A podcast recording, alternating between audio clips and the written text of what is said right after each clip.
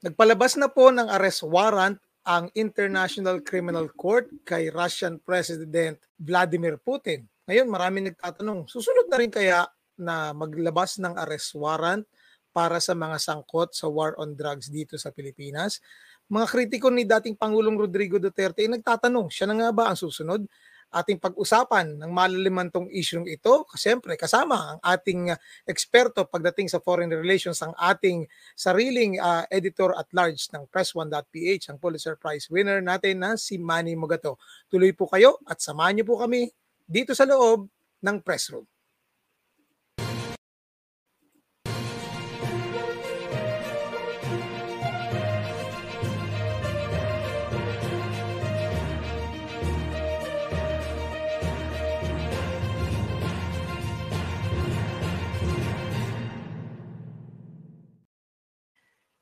Isang magandang gabi po sa inyong lahat at welcome inside the press room kagaya po ng nakaraang linggo. Live na live po tayo dito sa ating mga iba't ibang channel sa YouTube, sa Twitter, at uh, I think sa TikTok din ata live tayo. Sa, sa Facebook din po, live po tayo. Maraming salamat po sa inyong pagsama sa amin sa loob ng press room. Ako po si Romel Lopez, ang Associate Editor ng Press1.ph.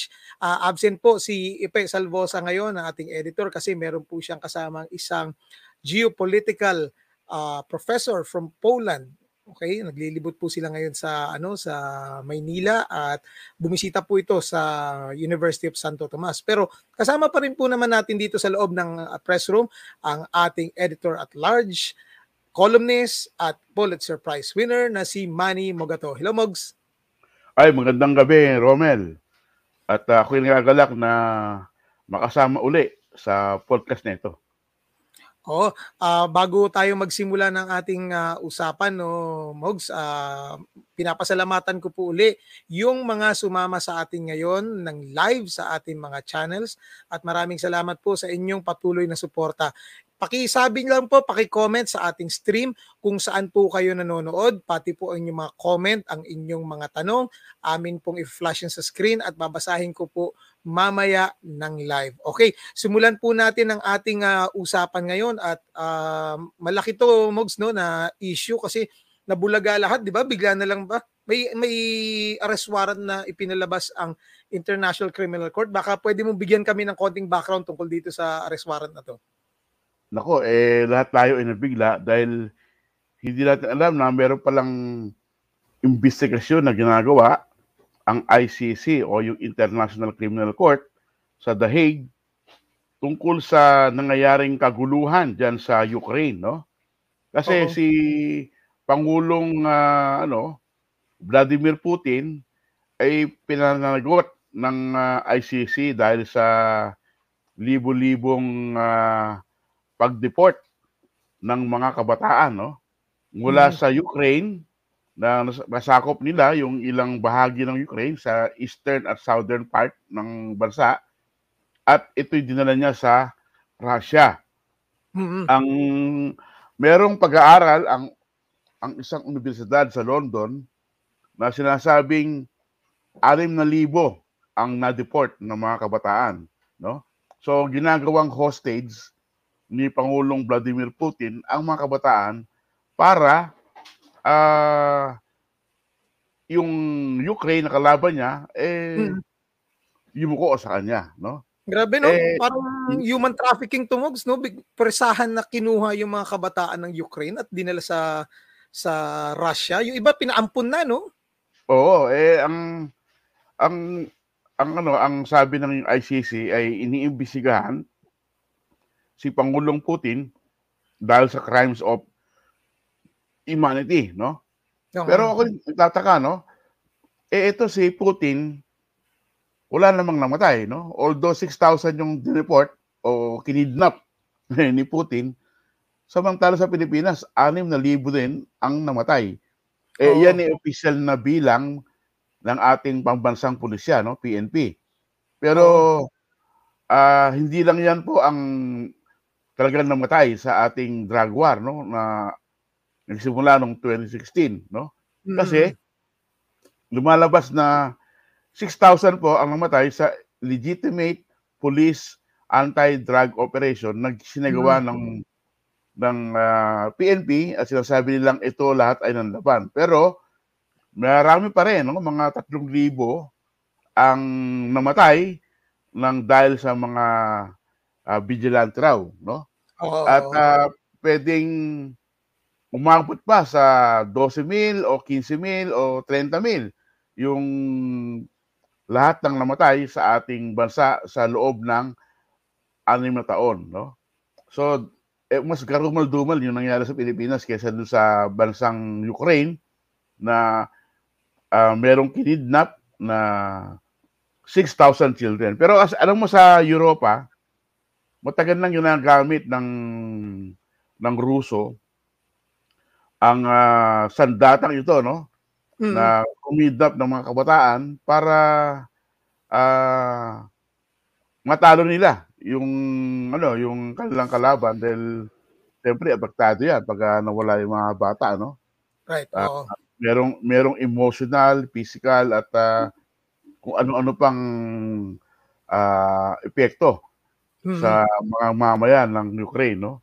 So parang sinisira mo yung ah, dinidemoralize mo yung yung kalaban, no? So palagi ko yun ang dahilan bakit nagkaroon ng deportation ah, sa 46 na refugee camp sa Ukraine, no? Yan po. Right, right. Oo. Tsaka ano ah marami nga nabigla nito kasi 'di ba parati nila naririnig nating issue Mogs 'di ba sa mga taga-suporta ni Pangulong Duterte. At siya rin mismo kahit yung mga abogadong malapit sa kanya at even ang ating government na ini sinasabi parating issue to ng sovereignty, mga ganong klaseng ah, diskusyon or depensa nila. Pero kagaya nito parang pareho rin ata Mogs no? Yung yung naging reaction ng Russia pagdating dun sa ipinalabas ng ICC at sinabi nila it's just a piece of paper, intrusion daw sa sovereignty ng bansa kung aarestuin si si Putin. So, pwede nga ba siyang maaresto kahit na hindi naman sila ah, miyembro ng ICC kagaya ng mga sinasabi ng mga abogado at mga taga-suporta ni dating Pangulong Duterte? Nako, eh, palagay ko, mas mahirap ang proseso dyan sa Russia, no? Unang-una, eh, hindi naman nagta-travel outside of Russia itong si Vladimir Putin. Mm, mm, So, walang pagkakataon na siya eh, masilo ng ICC. At ah, sa loob mismo ng Russia, no, sa bansa nila, eh, very popular si President Putin, parang si Pangulo Duterte, no? mm, na mataas ang popularity rating. So, sino ang aaresto? So, ang ano, wala, no? Ah, pero ang ano, ang nagtataka ako dahil ang Russia ay hindi talaga naging kasapi ng ICC, no? Right. Pero ah, hinahabol siya ng ICC dahil sa crimes of humanity. Samantalang sa ating ah, bansa, eh, naging bahagi ang Pilipinas ng ICC bago nag-decide si Pangulong Duterte na tumiwalag noong 2019, no?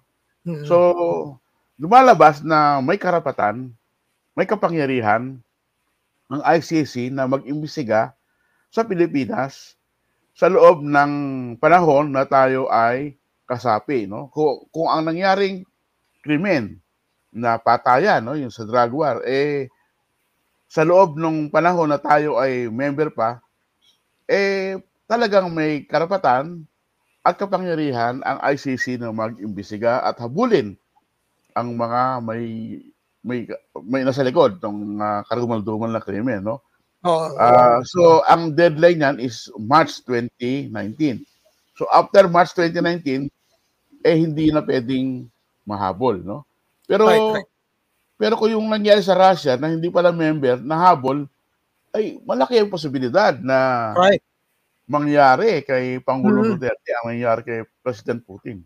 Mm. Bago ko bago ko magbato ng ah, sunod na tanong Mogs no, batiin lamang natin si Ramil Obieta nanonood mula sa Northern Samar at si Floro Escobar na nanonood mula sa Laguna. Maraming salamat sa inyong patuloy na panonood. At tanong ko diyan Mogs no, ah yun nga biglaan yung pagkaka-aresto nakakagulat ta- ah, yung pag-issue ng arrest warrant nakakagulat. Samantalang ah, matagal na natin din ah, inaasahan nga na sana gumulong na yung proseso. At kasi para naka naka parang naka suspend ngayon no? Mogs kasi may petition ang ano ang uh, Justice Department natin na pagbigyan sila to react to the petition ng ng ICC. So hindi pa talaga gumugulong as expected. Pero kagaya nga ng pinunto mo uh, yung sa may Russia eh biglaan nagpalabas ng arrest warrant na yun nga, hindi rin naman makakalabas si, hindi man lumalabas-labas si Putin. Siguro sa mga G7 summit lang yan eh, no, na, na nag-join siya. Pero kahit na, sabi nga ng isang eksperto na na-interview natin, yung professor, maaring symbolic lang ito, pero malaki ang, uh, ano to, no, yung, yung dating sa international community, uh, community para sabihin na ikaw ay wanted at suspected ka for uh, crimes against humanity. Alam mo, Romel, eh, malaking bagay itong ginawa ng ICC, no? Kasi parang equalizer to eh, no? In, ibig sabihin, ibig sabihin ang mga makapangyarihang leader uh, sa mundo ay hindi uh, safe sa mga gantong investigasyon. Right. No? Oh. Kasi akala ng iba, pagka world leader ka at uh, medyo dictator ka at popular ka, eh, mm. libre ka nang gumawa ng gusto mong gawin, no? Pero Correct. ang ginawa ng ICC ay isang malaking hakbang para maging ituwid ang uh, uh, karapatang pantao ng bawat mamayan sa mundong ito. Mm-hmm. Ang ang ano, yung sinabi kanina no na yung sa ICC sa Pilipinas, ang alam ko nag-request ang Philippine government na isuspinde muli, no? Kasi dati nasuspindi na. Oo. Yung ginagawang investigasyon, no? At bigyan sila ng pagkakataon na ipakita na gumagala, gumag, gumagana mm-hmm. yung justice system sa ating bansa, no?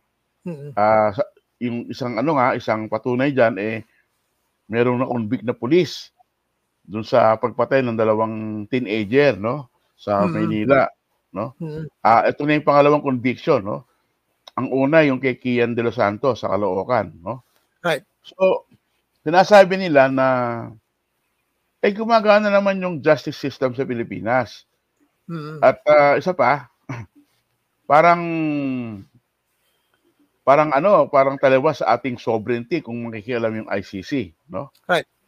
Uh, at sinasabi nga ni uh, Solgen Medardo Guevara na hindi naman nidepensa ng pamahalaang Pilipinas si Pangulong Duterte, no? Ang nidepensa nila ay yung soberanidad ng ating bansa, no? Pero sa isang banda, malaking pero. malaking pero kasi eh hindi naman ang mga ordinaryong pulis ang hinahabol ng ICC. Correct. 'Di ba? Ang hinahabol ng ICC yung mga pasimuno No? At pinakikialaman ba ng ICC ang pagpatakbo ng Pilipinas? Kasi kung usapang soberenya pinag-uusapan noon dahil ba mayroong uh, kasi itong ICC is parang uh, isang mechanism para mga ma-prevent yung crimes against humanity. Ibig sabihin, pag may mga krimen na ginagawa sa isang bansa pero hindi gumaga hindi gumagalaw yung justice system, hindi hindi inimbestigahan, hindi tinitignan kung bakit nagpapatuloy itong mga krimen na ito, makikialam na ang International Criminal Court. So parang paano siya naging ngayon uh, issue ng soberenya. Parang nakikita ko nga Mogs pattern ito eh no ng China, ng Russia na kapag ka merong international community na biglang nagsasalita tungkol sa kanilang human rights record, biglang sabihin kaagad pangingialam sa soberanya ng bansa. Mm. Pero tandaan natin, Romel, no, na hindi lang Russia, China at uh, siguro ang Pilipinas ang hindi member ng ICC. Pati rin ng US, hindi oh, member ng ICC. No? So yung mga mga pangyarihang bansa na nakikialam kung saan-saan, no? iba't ibang lugar, eh natakot na makasuhan ng crime against humanity dahil sa kanilang pinagagawa, no? Tulad sa sa Iraq, sa Afghanistan, mm. na kung saan nilusob ng Amerika, no? At uh, marami ang namatay, no? At uh, nasira Oo. ang buhay. So, mm. tingin ko ito eh parang parang ano eh, parang ah, parang proteksyonan ang kanilang sarili, no? Kaya hindi sila member. Pero, yung nangyaring issuance ng warrant of arrest kay Vladimir Putin ay isang milestone yan. Kasi Right, hindi right. siya member, hindi siya member, pero pinanguhuli. Oo, eh, eh, im- imaginein mo 'yun, no? Kasi ang depensa ng Pilipinas is hindi naman ng Pilipinas, depensa ng mga dumedepensa kay Pangulong Duterte at depensa na rin ng Pangulong Duterte, eh hindi naman kami member, ba't kami imbestigahan, di ba? Ah, so pangingialam na raw 'yun. So malaking bagay talaga ito. So bago ako magpatuloy, Mogs, no? ah, hello lang muna tayo kay Mel Gon na nanonood mula sa UK. Anong oras ngayon diyan, Mel? Sa UK. UK, UK. Sana makapunta Ba, kami dyan. eh, advance tayo niya. ng advance tayo ng 8 hours. 8 hours ano. Oh, So Mhm.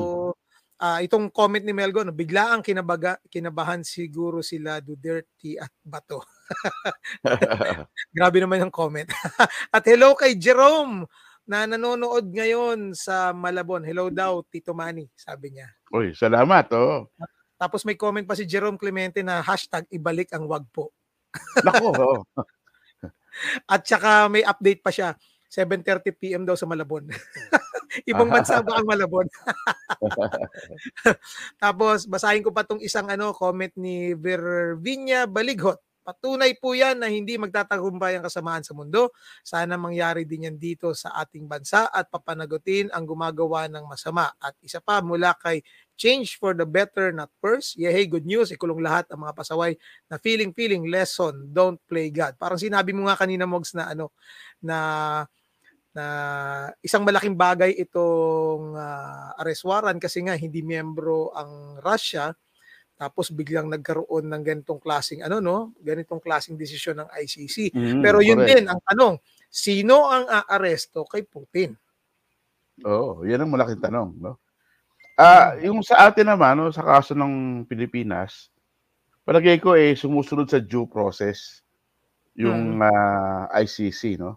Right. So, kaya medyo mabagal yung pag-usad ng kaso dahil sinusunod nila yung ah, due process at ayaw lang ma-technical, no? right Kasi kung mate-technical ka, eh, mawawalang visa yung ginagawang investigasyon, no?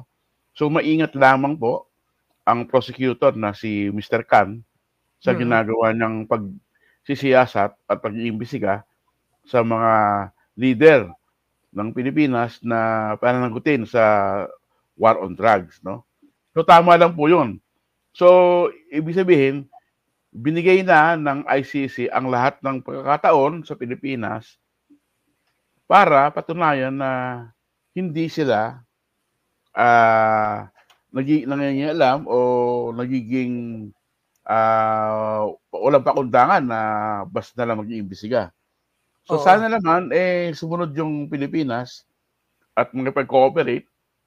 Ah ang lahat ng yan ay nasa nasa court ni Pangulong Bongbong Marcos no kung siya ay makipagtulungan sa ICC. Pero ang tingin ko naman medyo naninimbang ang ating pangulo no.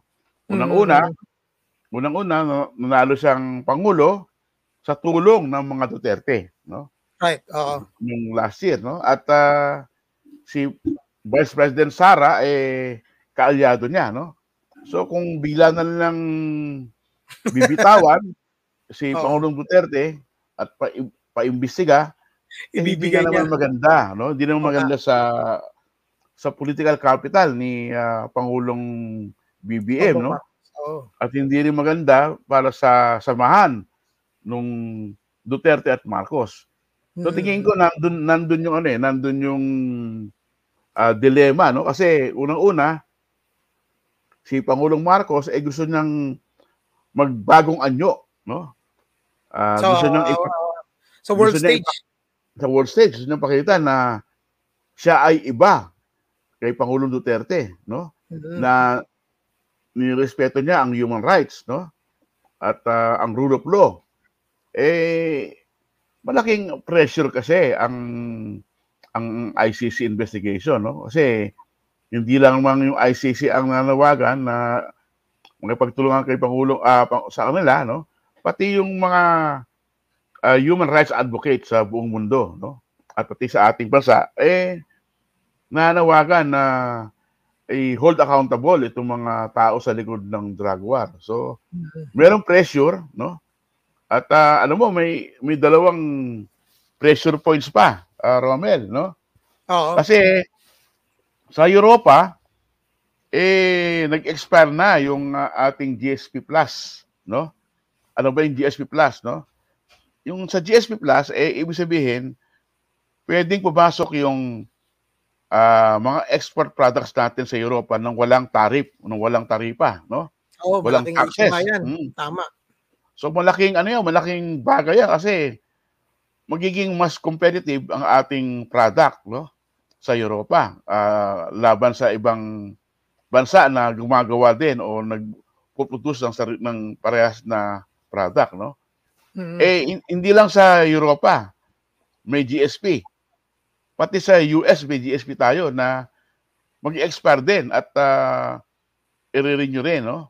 Alam mo Mm. naman sa US ang ang Democrat Party no na kontrolado ang Senado right. eh hini hinihingi nila yung human rights issue na yan no eh, eh, gusto Mm. nga nilang paawalan si si Senator da- De Lima no dating Senator right, De Lima right, tama.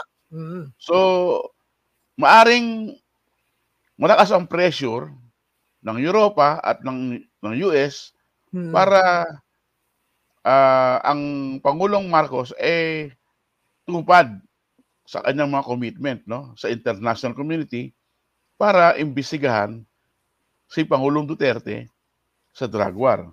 Eh Right, abangan natin 'yan, abangan natin kasi mukhang mukhang 'yan eh naninimbang eh kung pagibigyan mo yung, yung international community Mm. o ididepesa mo si Pangulong Dute- Duterte dahil sa alyansa Oo, ng oo, oo. dalawang pamilya. So yan Oo. yan eh, eh tinitimbang-timbang siguro ni Pangulong BBM yan kung kung saan siya lalagay, no? Kasi Balancing act. kung mm, kasi kung sakaling ah, ibigay niya itapon sa ilalim ng bus si Isuko. si Pangulong Duterte, no? Eh mabangong mabango siya sa international community. Pero,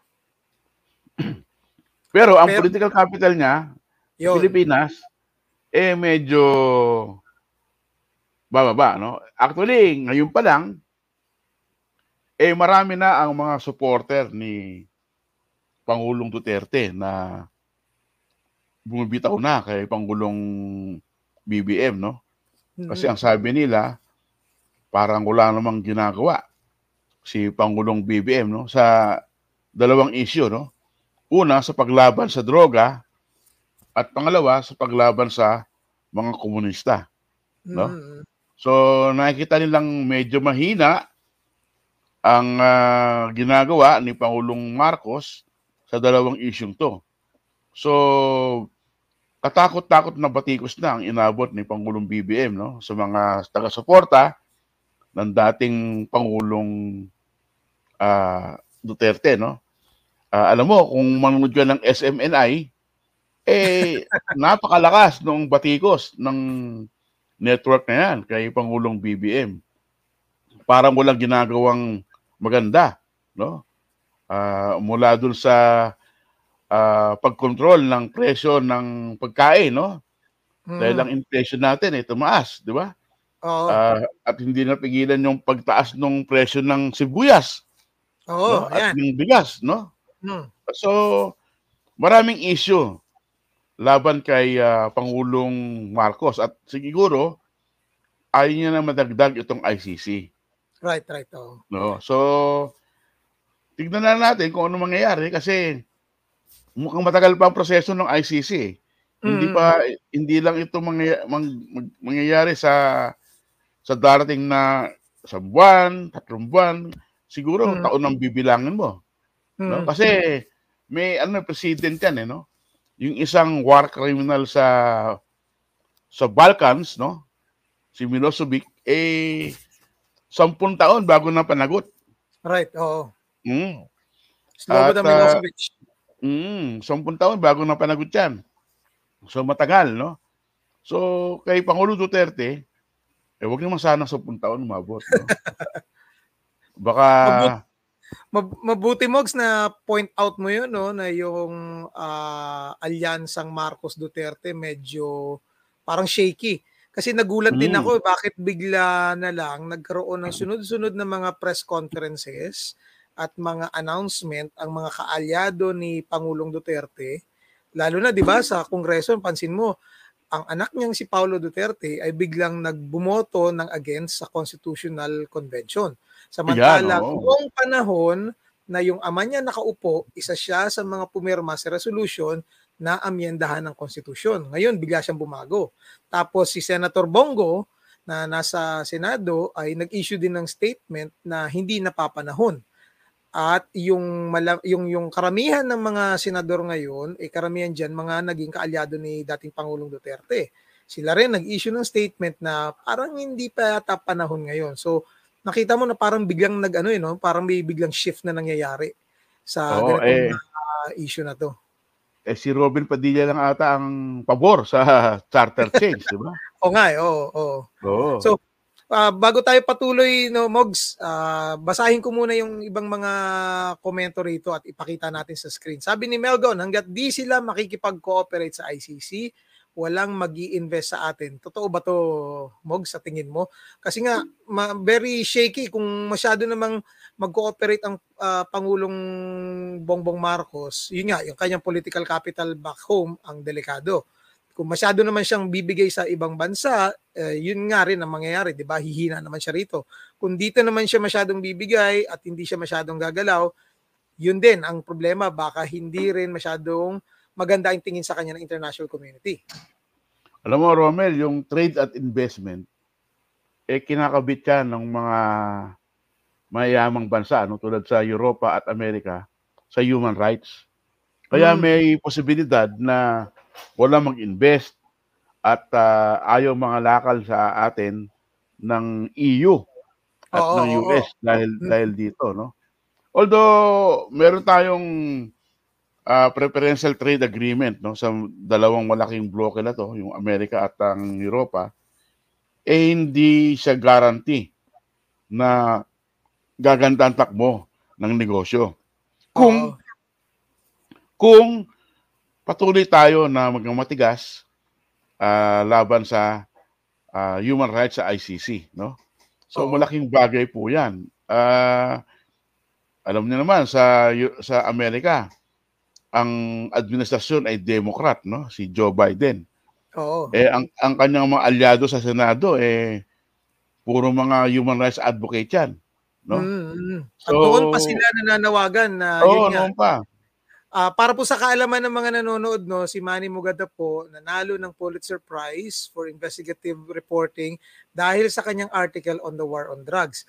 At meron din po siyang mga colleagues from the United States, no, Mogs, mga taga Reuters oh. sa US na pumunta dito, kasama niya nag-imbestiga. Kaya alam niya po kung ano yung sinasabi niya about sa uh, uh, ano to, uh, current ng uh, politics sa US at paano nila tinitreat yung human rights issues dito sa Pilipinas. Sige, Mogs, tuloy. Ayun nga, no? So, malaking malaking ano yan na uh, factor yung human rights para sa trade at investment no ng Pilipinas eh ngayon lang eh medyo mababa ang foreign direct investment sa Pilipinas oh. Right, tama. Alam mo, alam mo ang makikinabang ngayon no dahil sa nagbubukas na yung China uh, ang ekonomiya nila dahil sa inalis na yung zero COVID policy nila. Tapos may matinding friction yung US at China no sa trade right. no. Oo. Oh, so ang ang karamihan ng negosyante sa China eh naghahanap ng uh, ibang bansa na paglilipatan nila ng negosyo mm-hmm. para hindi maipit sa trade war ng US at China. At mm-hmm. ang nakikita nilang bansa na medyo attractive eh yung ating kapitbahay na Vietnam. Right, oo. Yan, Indonesia at Thailand. Right. Thailand, no? oo. Oh, eh tayo. Sinasabi nga na golden age tong panahon ni Pangulong Duterte, no? May pangakong 24 may pangakong 24 billion na investment. Oo. Eh, eh wala pa atang 5 billion ang dumating. No? At uh, wala pang malaking investment na nangyari, no? Oo. Yung inaasahan natin na Mindanao train, matenga na yan. Oo. Oo.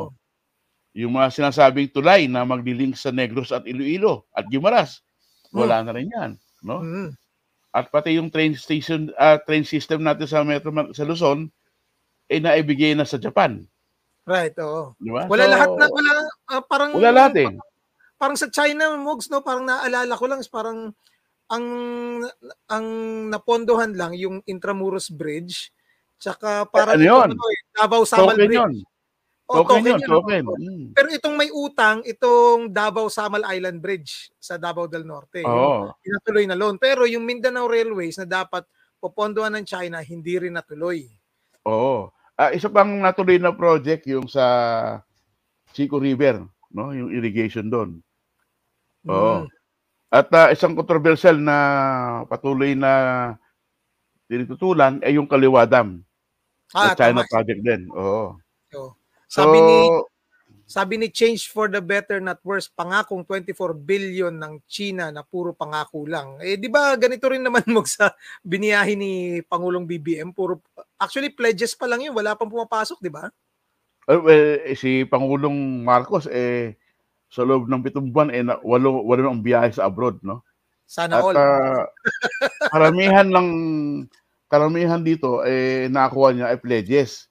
Oo. So, di, di natin alam kung darating yan, kung Mm. kailan, at Mm. ah, kung matutuloy, no? Oo. Kasi, alam mo, ang ang problema ng Pilipinas, eh, structural, no? Hindi lang yung, sabihin natin na human rights, ano, yung issue dito, no? Pero yung unang-una, kuryente. right. Mm. Bakit Ang kuryente kuryente? ng ang kuryente ng Pilipinas ay isa sa pinakamahal sa buong Asia. Right. Yan ang hindi nare-realize ng mga ano natin eh, mga kababayan natin. At alam mo, nangangali pa tayo na magkaroon ng mga brownouts na darating na tag ah, summer, oh, no? Na, oh, papasok Oo, na sa summer. April, May, no? Na palagay ko magkakaroon ng may yellow alert na madalas kasi nga manipis Manipis ang ating supply ng ah, kuryente, no? Isang Mm. planta lang ang masira ay nako eh magkakaroon ng brownout sa sa Luzon o sa Metro Manila. So talagang napakadelikado, no? Kasi alam mo, nung panahon ni Pangulong Duterte, wala atang nagawa ni isang power plant. Oh, tama, tama, tama. Oh, tama. Mabuti na highlight Oo. mo yan. Mm, alam mo, ang isa pang problema diyan, 60% ng ating power plant ay coal, Right, coal power. Coal power. Eh Oh, ngayon ang yan, mausok. ngayon eh ang ang mga international financing corporation no, yung mga nagpapautang no para Mm. sa mga proyekto ng power no. Tulad ng Asian Development Bank, ADB at World Bank eh ayaw nang magpautang Kapag, kapag ang plantang gagawin mo ay coal. right, oo. Oo. Mahirap na rin yun. So ngayon, eh, saan kukuha ng financing Mm. ang ating bansa para magtayo ng mga ah, power plant, no? Eh, ito nga, gusto ni Pangulong Marcos eh, magtayo ng nuclear power plant. Eh, malaking ano yan, malaking capital ang kailangan mo dyan, no? At ah, hindi yan kayang itayo ng isang taon. Right, right, oo. Mm. Bibilang Saka, sam- sampung taon. Saan natin kukunin yung ano, nuclear material natin, yung uranium? O, Hindi rin yun, basta basta makukuha rin yun, di ba? Pero yung Amerika ay nangako na tutulong na gumawa ng modular Mm. nuclear reactor. Ito yung mga alam mo yung lang. ano yung maliit lang sinlaki lang ng 10 wheeler truck o 40 footer van. No? Oo, pero ilan- ilan- yung- Ilan yung megawatts nun na napoproduce, Mogs? So, siguro mga 64 Mm. megawatt, no? Maliit lang. Eh pero hindi mo na siya pwedeng ano, hindi mo siya pwedeng ilagay sa gitna ng syudad, no? To, oo, to, Delikado, delikado rin yun. Baka maging- so so ang sabi nila, dap, siguro ito ilalagay sa mga remote areas, no? At ah, sa mga rem- mga provinces na hindi connected sa grid natin, no? So ang ano, ang system niyan eh malaking problema, Romel, kasi yung nag-offer na tumulong sa atin, wala pa silang functioning ng modular nuclear Oo. reactor. So hindi pa proven yung concept. Ang sabi, baka by ano pa, 2029, magkakaroon ng Amerika. Oh. Pero, pero yung ganitong mga concept na modular ah, reactor, eh gumagana na sa China at sa Russia. Hmm, oo. So dun lang. Oo, doon sa Russia nga, ah, isang modular plant nila, eh nakasakay sa barge, no? Hmm, At nandun siya. sa, nasa Arctic region, no? Yung malamig na Mm. region na Oo. kailangan talaga ng heating, no? So Right. doon nilagay ng ng Russia yung modular reactor na yan, no? Right, right. Eh maliban sa no, maliban diyan sa Amerika, ang alam ko na nag-offer ng modular reactor eh yung bansang South Korea. Oo. Mogs, may suggestion dito si Melgon. Windmills daw. Ayan, oh, Pwede, no? Windmills. Oo, eh, di ba pero yun yung, ano, yun yung kinampanya ni Pangulong BBM? Oo, pero alam mo, hindi malaking ano eh, na harvest na power diyan sa windmill, Right, that's true. Oo. solar, no? Solar, ah, at kung ano-ano pang ah, alternative, no? Ah, alam mo, ang talagang reliable, eh, nuclear at hydroelectric. Hmm. Pero ang, Ang hydroelectric natin, kaunti lang din. Ang problema natin sa hydroelectric, eh, pag ah, summer, eh, walang tubig. yung mga, walang tubig. walang tubig yung mga rivers, no? Oo, kaya At diyan din pumapasok Mogs yung ano no, yung ah, call para gumawa ng ano ng planta sa may Kaliwa Dam. Pero yun din ang problema, 'di ba? Kasi nga yung dam is tatamaan yung mga kalupaan ng mga indigenous ah, Filipinos, ng mga IPs natin, mga lumad. Oh, tsaka yung ano, yung mga coal plant, madali siyang itayo, pero dapat lang sa coastal area mga yan. Oo. Pero Kasi yun nga rin, ang- paano tayo makakatayo niyan kung hindi naman tayo papautangin para patayuin yan? Oo, yun nga, isa pa, no? Because of climate change issues. Mm. Alam mo na, masyadong malaking impact ng climate change, ano? Nakikita natin na binabaha, no? Eh, ito nga eh, Marso na, may LPA pa tayo. Oo nga eh. Low Oo, pressure so- area po ha, hindi New People's Army. Baka yung pagkakarinig nyo, NPA. Oo, so, nagbabago na yung ano, no? Nagbabago na yung klima ng daigdig, no? Sabi Mm. nga, sa Baguio, sa, North, sa Mountain Province, no? Sa Cordillera, eh, meron pang frost na, oo, na naapektuhan yung mga gulay. So, talagang mabigat ang sitwasyon ng climate change sa ating bansa, no? Hmm. Lumalakas na lumalakas ang mga bagyo at ah, siguro alam niyo naman nangyari sa California, no? Oo, for the first for the first time umuna lang umuna lang yelo sa Hollywood. Oh, 'di ba? Oh. I- i- ibang klase 'yun dahil nga ang California, parang Florida 'yan eh. Ah, hindi 'yan ah, nakakatanggap ng snow. Malamig ang hangin pero hindi nag-snow.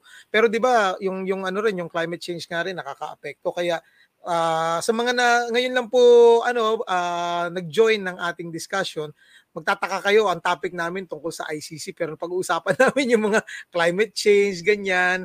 I- kagaya po ni Joseph Binondo na nanonood mula sa Cebu, ni Ma'am Eleanor Bautista na nanonood sa Laguna at ni Erwin Varela na nanonood mula sa Ormoc at si Jonathan Trinidad na mix na miss na niya ang kanyang Tito Mogs at ang wag po. Kaya po namin nabanggit ito kasi nasabi kanina ni Mogs na yung issue pagdating sa ICC arrest warrant kung sakali mang dumating para ka sa mga inaakusahan kagaya ni Pangulong Duterte at ng mga kasama niya sa naakusahan sa war on drugs eh kailangan pong ibalansehin kasi yun nga meron din mga issue na patungkol sa investment sa ibang bansa so kung tayo ba ay ah, ang mga investors natin tinitignan ang ating ah, human rights record okay so problema rin naman paano na yung local ka- political capital ng pangulong BBM dito sa Pilipinas kung ah, siya ay aaresto or tutulungan niya maaresto ang isang napap, napaka-popular na dating pangulo, dating pangulo na at ah, popular pa rin. Ah, basahin ko lang Mogs dito yung ibang mga comment natin. Ah, ng mga ating mga manonood. Mula kay Boy Kigul, iiyak nyo na lang yan kahit mayroon pang arrest warrant si Diggs. Sino nga aresto sa kanya sa Mindanao? Mga Kastila? O di ba? Kahit mga ganyang klaseng comment binabasa natin. Actually, Boy Kigul, kung buma kung nag-join ka sa amin ng maaga-aga, nabasa namin ng maaga to. At syempre, na ano mo na rin na ba, narinig mo yung ano yung uh, sagot ni Tito Mogs tungkol nga diyan. Na sagot niya na yan kung sino nga ba aresto kay ano kay Duterte. Isa pa dito kay Domac. Ano sabi niyo? Di nga kaya si Duterte sa ICC, si Putin pa na naloko na. Sinagot na rin ni Mogs. Sinagot na rin ni Mogs yan kanina. Sabi nga niya, kung si Putin na isang mas malaking tao at malaking leader na issue ng arrest warrant, eh how much more si Duterte na dating Pangulo wala sa posisyon i-issuehan ng arrest warrant. At isa pa dito kay Melgon, wala tayong sariling indus- industrial, ang transportation system natin unreliable pa din, ang agriculture kinakawawa. So paano tayo unlad kung puro nakaw lang naman ang alam ng mga namumuno. At uh, sa pa, uh, greetings daw Mogs mula kay Halo Tube mula sa Vancouver, Canada. Yan, malamig na lugar wow, yan. Malamig, so ano nga bang masasabi mo ron, uh, Mog, sa iiyak na lang daw natin at hindi aarestuin si, si Digong?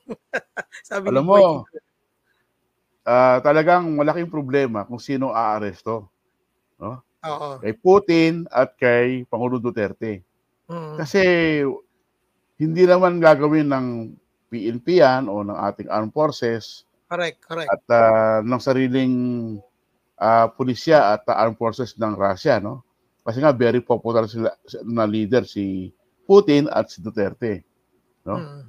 Pero ang system nito, Romel, eh nalilimatahan ng kanilang movement, no? Right. Wow. Hindi, hindi sila pwedeng bumiyahe sa ibang bansa na kung saan sila pwedeng mahuli, no? Siguro kung pupunta si Pangulong Duterte sa China, China safe lang. ron. Safe siya ron. BF. BFF eh. Oh. Mm. Uh, for example, pupunta siya ng ano ng Europe. Ah, wala na. Pwede siyang pwede siyang makalawit doon, no? Oo, oo. O kaya nga Pero, sa loob sa loob ng, nung Pero mag sabi nitong ano, nagko-comment dito eh, i-try daw pumunta ng Mindanao. alam mo, pwede yan. No? Kasi alam mo, merong nangyari sa Africa, no? Na isang war war crime na wanted, no? Right. Uh, eh hindi siya mahuli-huli, no? Kasi nga armado siya at may mga supporter. Pero sin alam mo sino humuli? Mga sino? US US forces. US soldiers. Mm, US forces. Right. Na ang US hindi naman member ng ICC. Correct. Oo. Oh, pero hinuli sila ng US at dinala sa Hague. Oo. Mm. So, 'yun, 'di ba? Parang saan, na, saan siya nahuli, Mogs? Anong bansa? So bayan nila sa Africa. Oh, 'di ba? Oh, so mm. paano na 'yan? Paano na 'yan? Hindi naman natin sasabihin na gagawin ng US 'yan, pero those are possibilities na maaring mangyari. Oh, tsaka pag pinayagan ng ng Pangulong Marcos na mangyari yan, eh mangyayari yan. Oo. Oh, Kaya lang, ang kamay ni Pangulong Marcos ay nakatali. Right, Dahil right. Sa, Kagaya nga sabi mo kanina. Right, right. Mm. So bago tayo magpatuloy, Mog, si Mary Grace Olfindo, miss na miss ka na daw sa Wagpo. salamat, wala, salamat po. Wala nung last week pa eh, di ba? Sinabi nga natin na ano, sayang at uh, sana na, napanood mo Miss Grace yung ano, yung aming live nandito si Bok uh, Edlinggaw at pinaliwanag niya bakit nga ba nawala ang Wagpo. At isang comment kay Eleanor Bautista, gustong gusto ko po panoorin ang talakayan nyo kasi po talagang makatotohanan. Wow naman, uh, na-touch naman kami sa ano sa inyong ano inyong comment. Maraming salamat. Oh, salamat. Salamat po. Maraming salamat po. At uh, isa pang comment mula kay Melgon, popular sa pagmumura ang dating Pangulo. Siya yung naglugmok sa kahirapan ng bansa natin. Kawawa din naman sa totoo lang ni PBBM dahil sa kalat ng dating gobyerno. Parang yun nga rin, Mogs, isa sa mga napag-usapan natin, no, whether sino ang manalo si nung nung election no whether si BBM or si Lenny ang manalo eh talagang yung mamanahin na gobyerno eh talagang na baon tayo sa utang dahil sa pandemya. Oo. Eh, alam Kaya mo, fairness din naman, di ba? Kaya ito yung sinalo ni BBM. Oo, pero alam mo, hindi lang dapat panagot si Pangulo Duterte sa drug war, no? Right. Kasi oh. nung yung pandemya na yan, eh, katakot-takot na anomalya. Katakot-takot Oo. na pondo ang nawala, no? Na, eh, kung maalala niyo, yung Parmali. Right, oh, wala nangyari rin yung formally. Oo, wala. Eh, biro mo, binili ng kotse yung pondo, no? Ang daming At- naging masaya. Na-interview natin si Senator Dick Gordon sa show Gordon. natin dito rin sa Mm. podcast. At yung pina pinaresent nga niya yung mga na-discover nila sa may Senate hearing pero after nun, anong nangyari sa may Farmally deal na yun, no? Aba, eh, hindi lang pala Parmali. Pati sa DepEd, yung mga laptop. Tuloy-tuloy na. rin. so, Eh, hindi si- pa rin Si ano din, si Christopher uh, Lauden, yung ano, yung, yung com- undersecretary. Oo, yung involved yan sa laptop. Mm. So, yan din mga ano, mga mga ano, ah, mga issue na yan na dapat maano, ma ma-address. Ah, pagbigyan nga natin to si Boy Kigol, kanina pa nag-iingay dito sa comment natin eh. Yung Yolanda, nasaan na ang pondo? Boy, na fact check na yan, na imbestigahan na yan. Kung meron talagang problema ang Yolanda funds, bakit hindi rin imbestigahan ni Pangulong Duterte? Alam mo bakit? Na demanda na yung dapat idemanda. Yung kailangan yung gusto niyo mademanda kagaya ni dating Pangulong Noynoy Aquino na namatay na nung buhay pa, 'di ba? Nagkaroon ng Senate hearing yan, 'di ba, Manny? Walang Oo. na-discover. Alam mo, eh, siguro tama rin siya no, na may meron din nangyaring hindi maganda dun sa Yolanda, no? Oh, sa mga donations. Eh, yung pag-handle Oo. mismo ng ano, pag-handle mismo ng crisis. Oo. Eh, lahat naman yan hinahabol eh. Pati, eh, pero dapat habulin din si Pangulo Duterte sa Parmali. Oo. Parang ah sige, ah, Boy Kigol, habulin natin lahat. Habulin natin yung ano, yung Farmally. Habulin din natin yung Yolanda, mamasapan no. Hindi naman ibig sabihin na ah, pinag-uusapan lang namin dito yung Farmally. Hindi eh ah, ayaw namin pahabol yung mga katiwalian nangyari. Wala kaming pinapanigan dito. Oo.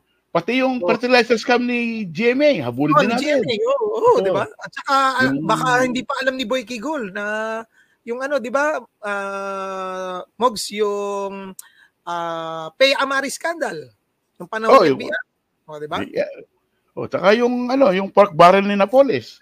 Oh, di ba? Pork barrel ni Napoles. So, di ba? So, Marami, marami pang ano eh, hanging. Oo, marami pa. May tanong dito si ano, maiba lang tayo. May tanong dito si Jonathan Trinidad. Sir Romel, tuwing kailan po ba kayo nagla-live? Tuwing Sabado na po, alas 7 hanggang alas 8 ng gabi. Overtime na nga tayo eh. Pero medyo late tayo nagsimula, eh, 7:15. Pero sa susunod na linggo po, alas 7 hanggang alas 8 ng gabi. Ah, malalaman niyo po yung mga topic natin kung hindi ah, sa Biyernes ng gabi or Sabado ng umaga. I-announce po natin yan. Pero regular po YouTube, at ah, Twitter, TikTok, Facebook ng ah, press1.ph na tayo ay magla-live tuwing Sabado na yan. Promise yan, hindi na namin kayo iiwan. So maraming salamat Jonathan Trinidad sa pagsama at pag ah, ano namin, pagsuporta niyo sa amin. Boy Kigol, hindi kami dilawan kaya tumigil ka na. kahit ano sabihin mo sa amin, kahit maglabasan pa tayo ng ano rito ng ng ah, bank account. Actually, sa mga nanonood do, eh, ah, challenge ko yan eh. May isang nag-challenge sa atin, Mogs eh, sa, sa Twitter, na bayaran Hmm. daw tayo, ah, dilawan daw tayo. Aba, sabi ko, eh di sige, tinag ko siya, sinagot ko siya. Sabi ko, kaya mo bang pumirma ng ano waiver sa Bank Secrecy Act?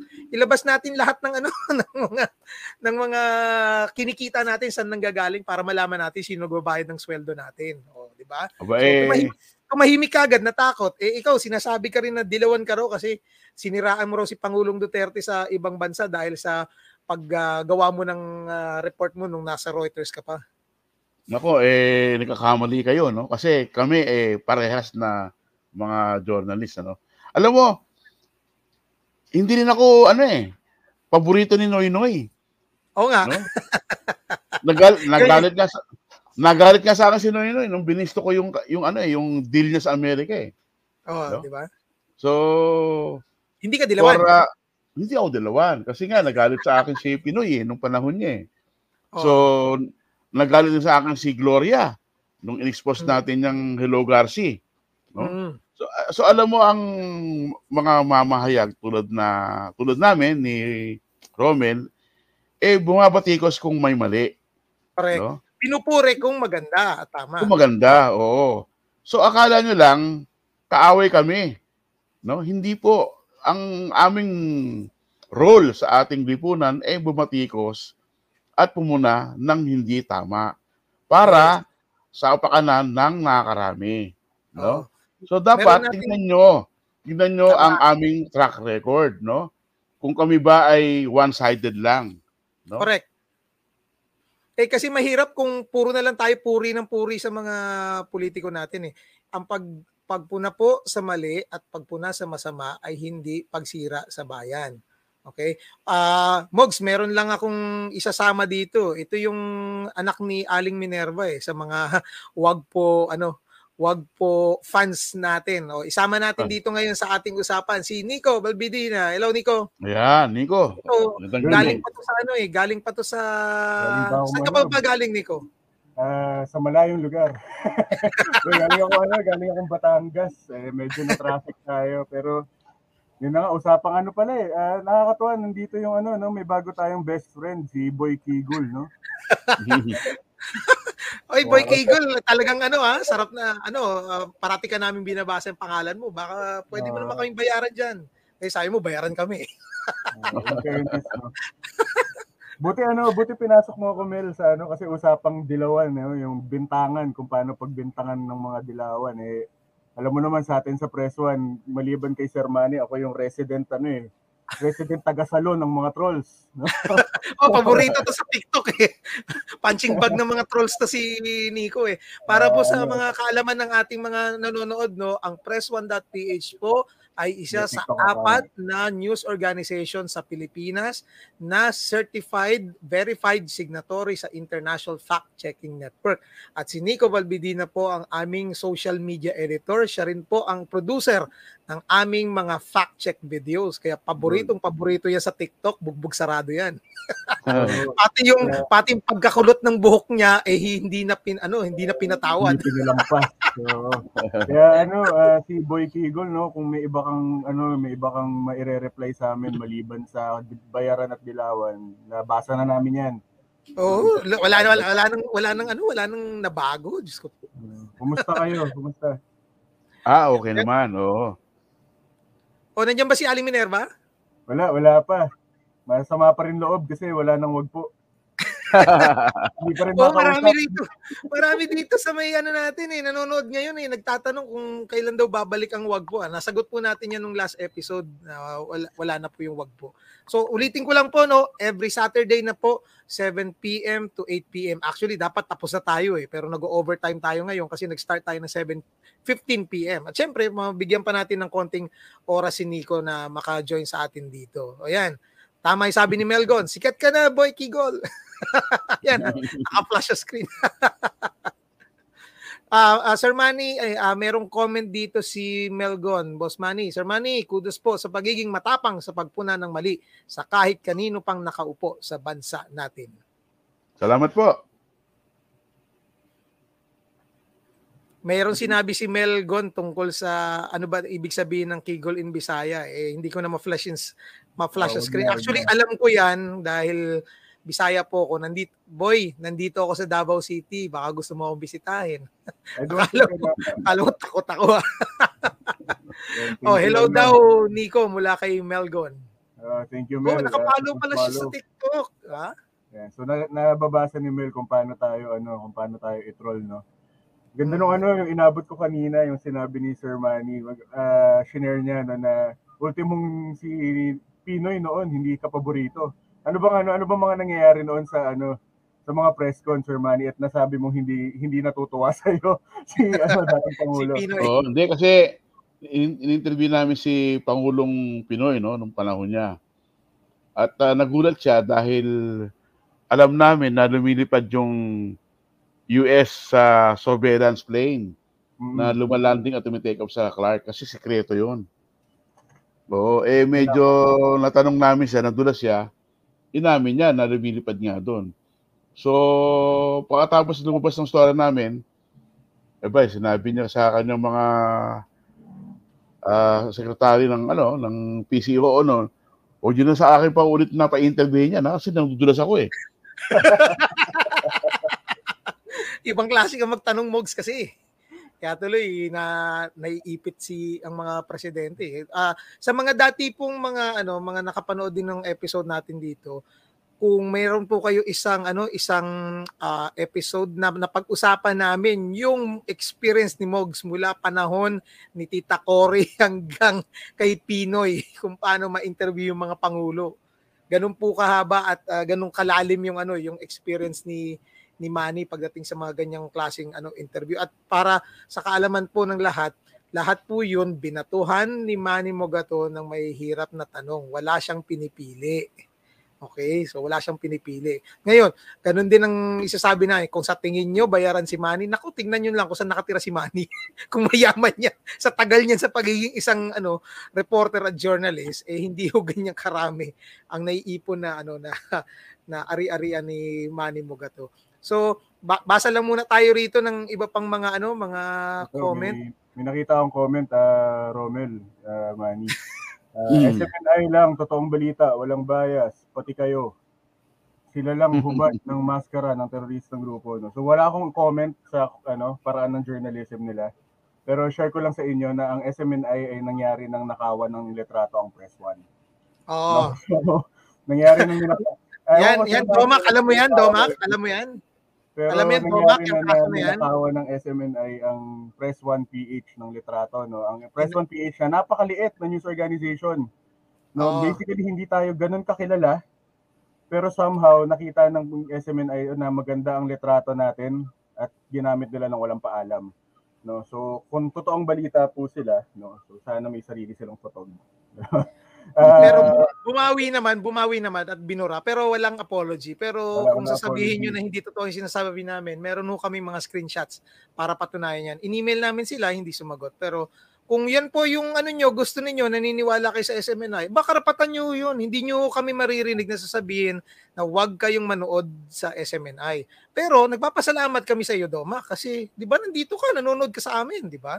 So ibig sabihin, sinusundan mo rin ng Press One. Mm, maraming salamat, Doma. Maraming Issue salamat. ay importante. Oh, at maraming salamat din kay Jerome Clemente, ibalik ang budots. Pero hindi ako ang magbubudots. Si Nico. Si Nico magbubudots. Mananakit ang katawan ni Mogs kapag siya nagbudots. Maraming salamat, Gerald de la Cruz, sa iyong ano, sa iyong suporta. Maraming salamat. Maraming salamat. By the way, ha, Ah. sa mga nanonood, kung may maisip kayo na topic na gusto nyo pag-usapan natin, message nyo lang tayo sa Facebook, anywhere. Tapos we'll make sure na mari, ah, ma-acknowledge namin kayo. No? Oo, oo. Ito pa, si Mary Lublando, sana dadami pa ang mga lumalaban sa kasinungalingan. Good luck sa inyo, Sir Romel at Sir Manny. Sama niyo na rin po si Nico. Thank you. Maraming salamat, Miss Mary Lou. Actually po sa mga hindi nakakaalam, si Nico po kada episode ng press room, hindi yung minsan nakikita niyo sa camera, minsan hindi.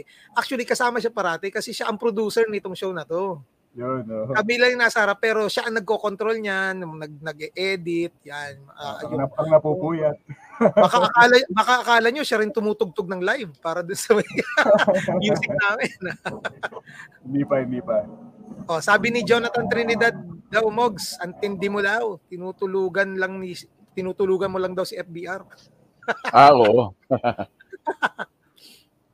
At isa pa, ang daming ano, ang daming mga comment dito. Teka, sa, ah, saan ba ditong ano yun natin? Hindi natin pwedeng ah, maano, hindi natin ma ano yung iba dahil baka sabihin tinitira namin yung may, kabila eh. ano, may nagtanong, di ba pwedeng kasuhan yung SMNI? Ah, ah, ah, papunta na kami doon, no? Nung time na yon nung kinuhaan nila tayo ng litrato.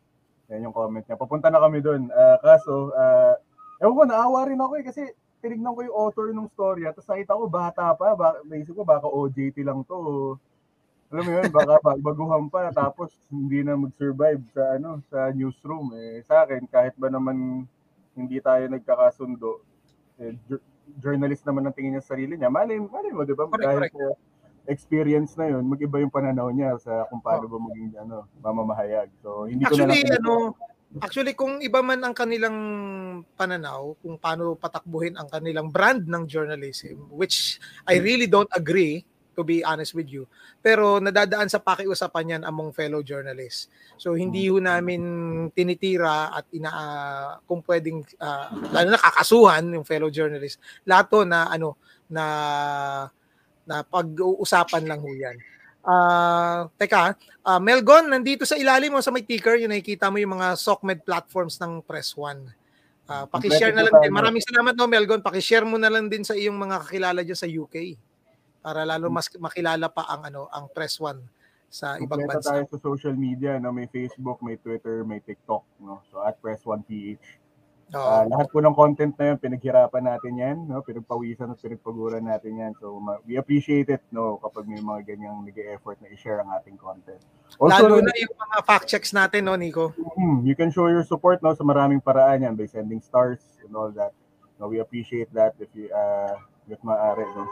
Ah, pero malaking bagay sa amin yung kasama namin kayong nanonood. Yun. Mm.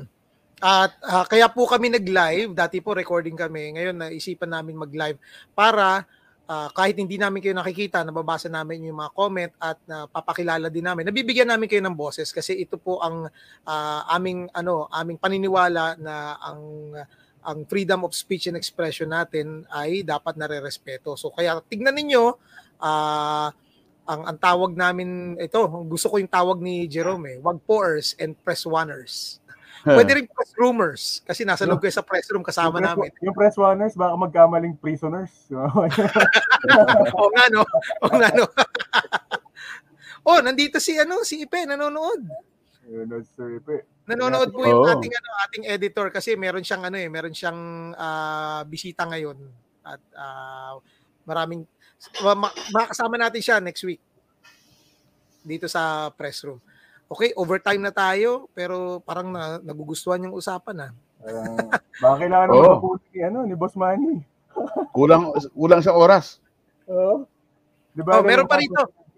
Ah, mahirap maging maawain pero ako na lang magpasalamat Sir Nico. Thank you po sa pagiging mabait at maunawain. Ay grabe yung pasensya ni Nico nito. Lalo na sa Oo. mga tinitira sa kanya ng mga trolls. Uh, kailangan nating matuto. Oo. Oo. So, isabi, ulitin ko rin po, no, sinabi ni Nico kanina, kung meron po kayong mga topic na gustong pag-usapan yan, si Jerome, meron ng, ano, meron ng ah, suggestion yan. Kung meron po kayong topic, pakisabi lang po, paki-message sa amin. Kung hindi po rito sa may ah, comment section, i-message nyo po kami sa Facebook. Ah, pwede nyo rin po kaming i-message sa aming Twitter account. Pwede rin pong i-message nyo sa TikTok account. At meron din pong Twitter account si Nico, meron din Twitter account si Manny. Meron din po akong Twitter account. Pwede nyo po kami i-follow doon sa mga accounts niyan. Hindi pa namin ma-flash sa screen. Siguro next week, i-flash namin sa screen yon Para kung gusto nyo po kaming i-message, pwede nyo pong ipadala yon Okay? Ah, tama, ah, Eman, ang tanong mo, bakit sila magagalit? Eh, totoo naman sinasabi nyo. Eh, opinion nila yon Eman, eh. So, hayaan na lang din natin. So, kung kung gaano nirerespeto namin ang opinion ng ibang tao, hayaan natin silang ano, ah, ma-express ang kanilang opinion. Kaya binabasa din namin yung opinion nila kahit na kahit na galit, 'di ba? Or kahit na ano, tinitira na kami. Well, ito ang ito yung ano, ito yung hindi na i-afford nung mga galit sa freedom of speech and expression. Binibigay namin dito sa aming mga kritiko. So, ang haba na natin ng pag-usapan dito, no? Pero nakita natin doon, Manny, no, na yung Mm. yung yung ICC arrest warrant nga kay Putin, maaring may implication ito kay dating Pangulong Duterte. Kasi si Putin nga, presidente ng isang makapangyarihang bansa at nasa posisyon pa, ipina-arrest, pinapa-aresto ng International Criminal Court na hindi naman miyembro ng ICC ang Russia. Samantalang si Pangulong Duterte, dating presidente ng Pilipinas na dating miyembro ng ICC. Okay? So, kagaya ng mga tanong kanina, paano maaresto? Malaking usapin din po yan. Pero nangyari before, yung isang pinaaresto ng ICC, inaresto sa ibang bansa ng Amerika na hindi naman member ng ICC. So, lahat ng maraming possibilities pwede mangyari. Pero nasabi nga rin ni Manny kanina po sa mga ah, naka-join ngayon lang na ah, it's a political balancing act na gagawin nga ni Pangulong BBM kung paano siya magre-react dito sa issue na to. So, uh, mag-wrap up na tayo mga gentlemen. Unahin muna kita Nico. Anong gusto mong iparating sa ating mga manonood patungkol dito sa ating uh, usapin or patungkol na rin dito sa ano sa ating gawain sa uh, Press One? Oo, no, sa akin, uh, very important na ma-educate natin yung sarili natin sa topic na ito kasi very malapit to sa atin. Eh. Malip, technically, malapit pa rin to hanggang ngayon sa mga sikmura ng mga Pilipino kahit hindi na Pangulo si Duterte. No? Uh, at malaking bagay, no, I appreciate it na yung mga, may mga nanonood sa atin, uh, they tried to, ano, they really tried their best to educate themselves by watching videos like this. Hmm. No, na may mga legitimate sources tayong ano, may mga maayos tayong opinion na nilalabas ano uh, again, maganda bantayan ng mga Pilipino itong movement na to no, ng ICC. At uh, kailangan alam natin kung ano yung nangyayari sa bansa. So, keep, uh, maraming salamat sa mga nanonood. No? And we will uh, also be here next week. Uh, at yun lang po muna sa ngayon. Manny? Alam mo, malaking symbolism yung pagkaka-issue ng warrant of arrest kay Vladimir Putin, no? Na hindi member ng ICC at nakangupong pangulo ng isa sa mga makapangyarihang bansa sa mundo, no? So, isang lesson po 'yan na sa bandang huli eh merong justice, no? Hmm. Sa atin, sa ating bansa eh medyo elusive pa ang justice, no? Kasi may mga tao na nagpipigil at ayaw na pananagutin ang mga tao sa likod ng drug war. So, abangan po natin, no? Eh, mahaba pang proseso to. So, yun lang po ang payo namin sa inyo. Mag-abang okay. po tayo. Uh, may iwan ko siguro bilang pangwakas nitong programa natin, uh, stay informed. So parati po kayong uh, magbasa ng balita sa mga trusted news sources.